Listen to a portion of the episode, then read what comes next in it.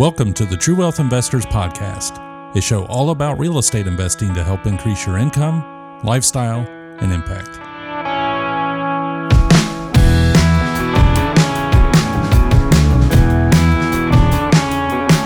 The next two episodes are focused on how to get sellers to say yes on seller finance deals.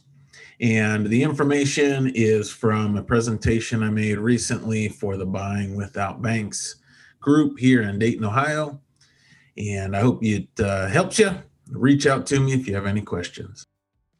All right, today we are talking about how to ask for seller financing because always I don't want financing to be a hindrance to you in building your business, right? I built my portfolio without any uh, loans from banks, and still to this day, with uh, 60 some units, I have yet to use a bank for the purchase. We've done a few cash out refinances, but we don't use banks for the purchase. And I don't want you to feel like you have to use a bank either. So, we're going to talk today about how to uh, handle that conversation and really why sellers will take financing or offer financing. So, in its simplest form, traditional financing, a traditional purchase of a property the financing comes from the bank. So the seller will receive the proceeds at the sale. The bank has a note and you make payments to the bank. With creative financing, that money comes from the seller. And so the seller at the sale will probably receive some money, the money you put down, but otherwise they have a note on the house and you will make payments to the seller over time instead of the bank. That's how it works in its simplest form. All right, and I want everybody to be perfectly clear. The money is made in putting deals together. I never want people to feel like they have to have saved up so much money so that they can get into real estate. And I have clients say that all the time where, well, once I make this amount, once I have this amount saved, reality is I built my portfolio before I had any money and you can too. All right. If you know how to put deals together, what benefits there are for sellers. Additionally, um, another topic is private lenders. But if you know how to put deals together, you can build your portfolio now. You and your deal are the prize. You don't have to wait until you have a set amount of money to do it. All right. So, what is creative financing? As we've talked about, the seller provides the loan instead of the bank. And so, you will be making a payment on that loan directly to the seller instead of the bank. So, there's no bank involved usually. Um, some of the structures uh, will look at include a loan with a bank, but that loan would stay in the seller's name. All right. So, why would we want creative financing? There's a bunch of reasons on this list here. Uh, it's easier than banks, cheaper than banks, more flexibility uh, than dealing with banks. There's no limit on the number of loans you can have. There's no credit check. There's no uh, financial statement to be turned in. It's easier to renegotiate should something go terribly wrong in the market and you need to renegotiate the terms. It's going to be much easier with a seller than with a bank, obviously. And maybe depending on your situation, bank funding just isn't an option. Creative financing is a great uh, tool to have and to know about to include in building your business. All right, some types of creative financing. Uh, today, we're not going to go into each of those types, but just know that when I'm talking about um, how to speak to sellers and how that conversation should go, that it works with all of these types. So no matter what structure you use, um, this the same key things we're talking about in the in the discussion with the seller and how to make your offer. It works for all of these different types or all of these structures. So why do sellers offer financing? A lot of times when this topic comes up, uh, people think that we're trying to convince sellers to do something that they don't want to do or isn't in their best interest. And the reality is that sellers offer financing because it benefits them. There are a lot of benefits to the seller if they will offer financing. A lot of times they just don't know those benefits. And so we need to uh, be able to explain those benefits to them and really uh, give them an opportunity that they don't know exists. So, what are the benefits to them? And I would encourage you as well, anytime you're talking to a seller, wrapped around this whole discussion, we want to have the discussion from the seller's perspective, right? We're not going to talk to the seller about what benefits us, why we need seller financing. We're going to talk to the seller about the benefits for them and why they would want to offer financing. So, number one, price. The seller will get a higher price for their property generally if they offer financing, especially if that's a 0% interest offer. And taxes. Um, usually, if we're dealing with an investor who's selling investment property, they probably have capital gains taxes they will owe. And if they sell it for all cash, they will owe all of those capital gains taxes at once. If they sell on terms, they can disperse those taxes out over the length of the terms. And through a lease option, it's even possible to make it so that that seller never pays their capital gains tax. Additionally, monthly income. A lot of investors who are retiring, they have lived off that monthly income from that rental or that property.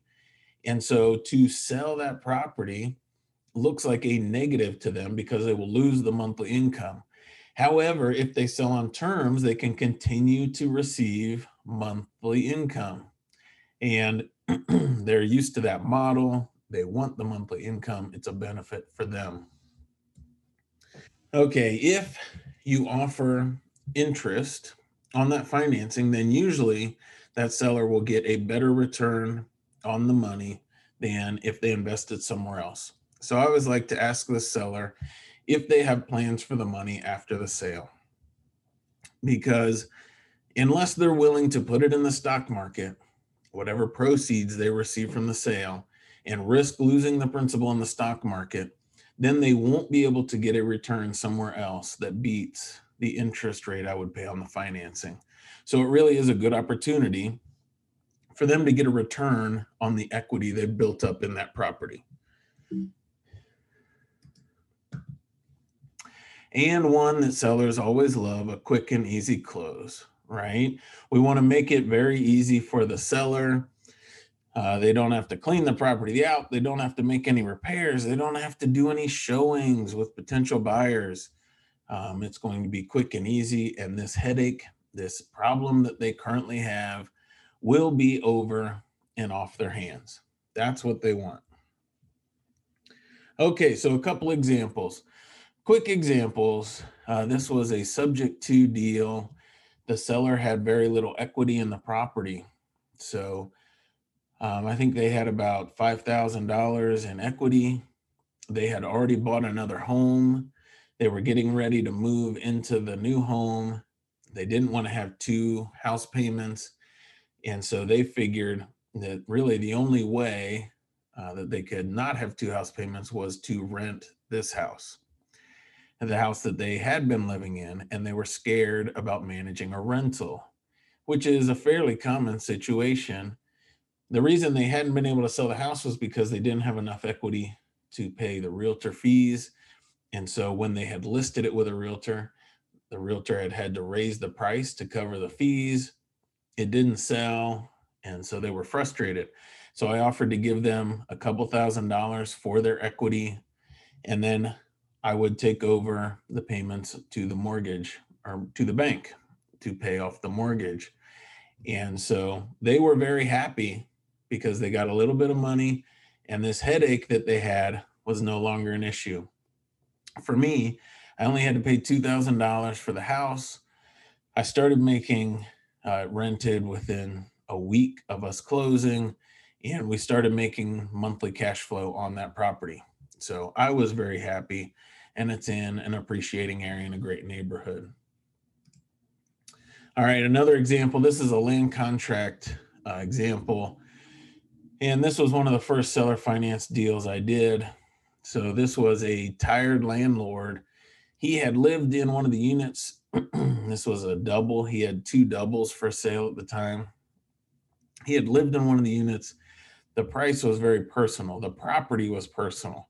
Walking through the property, he was pointing out different improvements he had done, you know, different walls he had worked on, different uh, repairs he had made, which to me as a buyer and an investor were insignificant, but to him, because he lived there, it was very personal. And so he he had tried in trying to sell and listing the properties, uh, he had received low ball offers and was frustrated because he didn't want to negotiate on price. And additionally, he was tired of management. So the tenants were a constant headache. He didn't have time to work on the house. He just wanted free of the headache and didn't want beat up on price.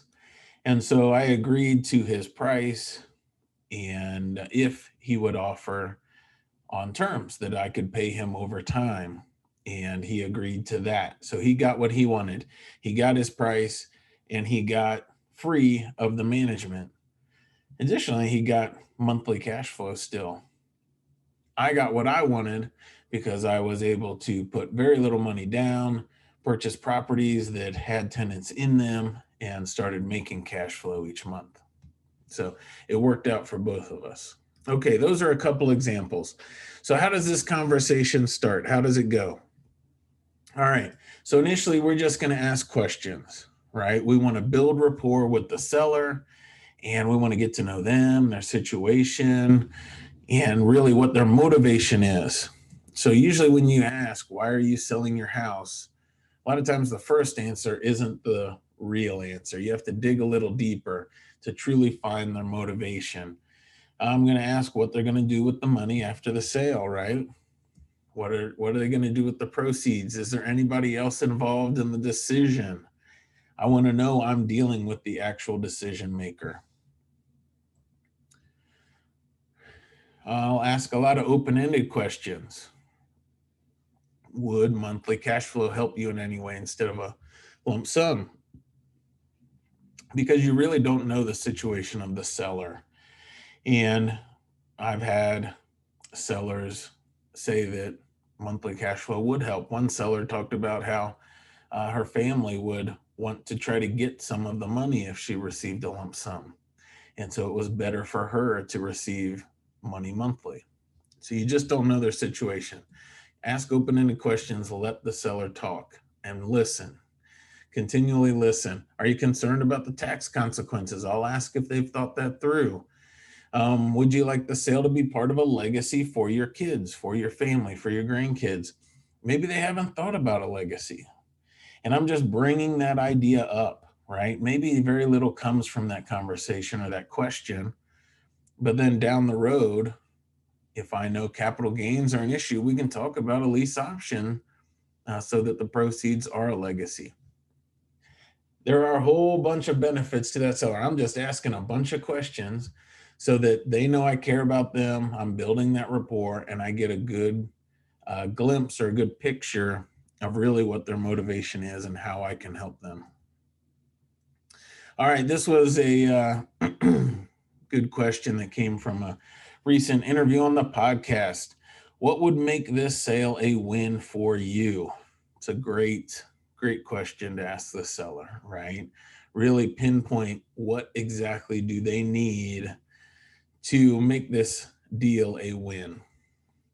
All right, and then I'm going to use trial closes so that I know that I have the uh, real motivation for that seller. So I'll ask things like, if I could help you with this, would you be interested? Are we going to, are you ready to sign documents?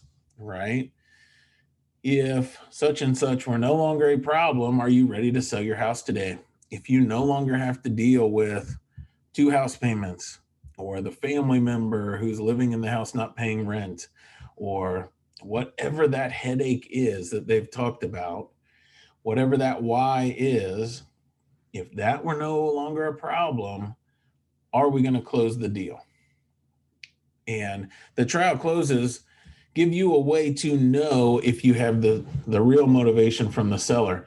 If you give a trial close and they say no, they're not ready to close, then you don't know the real motivation because you've just said if I take this issue away, are we going to close? If they say no, then that's not the real issue.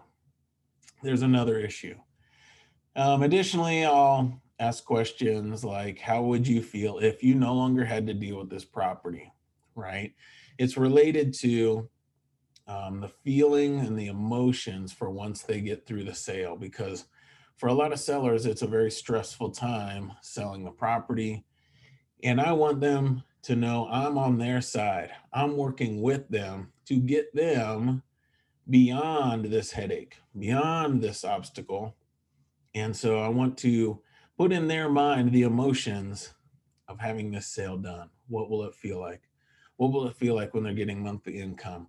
What would it feel like when this headache is no longer a constant issue for them? All right, and some key phrases to use always revolving around opportunity and impact. Uh, usually, when I talk to sellers like you, they want an all cash offer until they realize the benefits they get from selling on terms. I just want to affirm to them or remind them that people sell properties on terms all the time. This is not a rare thing. It's not a weird thing. It's not a dangerous, risky thing. This is something that happens all the time. There are a lot of benefits to them as the seller, and they can get in on those benefits um, as long as they do what other sellers like them do. Uh, usually, other sellers like you like the idea of continuing to get monthly cash flow, right?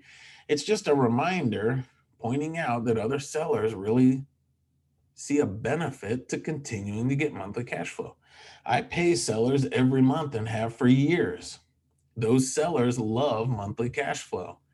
And pointing out to these sellers that they can have that benefit too. Or another phrase is other sellers I've worked with like that they don't have to deal with repairs on their house and showings with a realtor, right? I'm just saying we've been through this before with other sellers. Other sellers have been very happy and pointing out some of those benefits. You are going to have a quick, easy closing. You don't have to deal with repairs on the house. You don't have to deal with cleaning out the house. You can walk away and be done.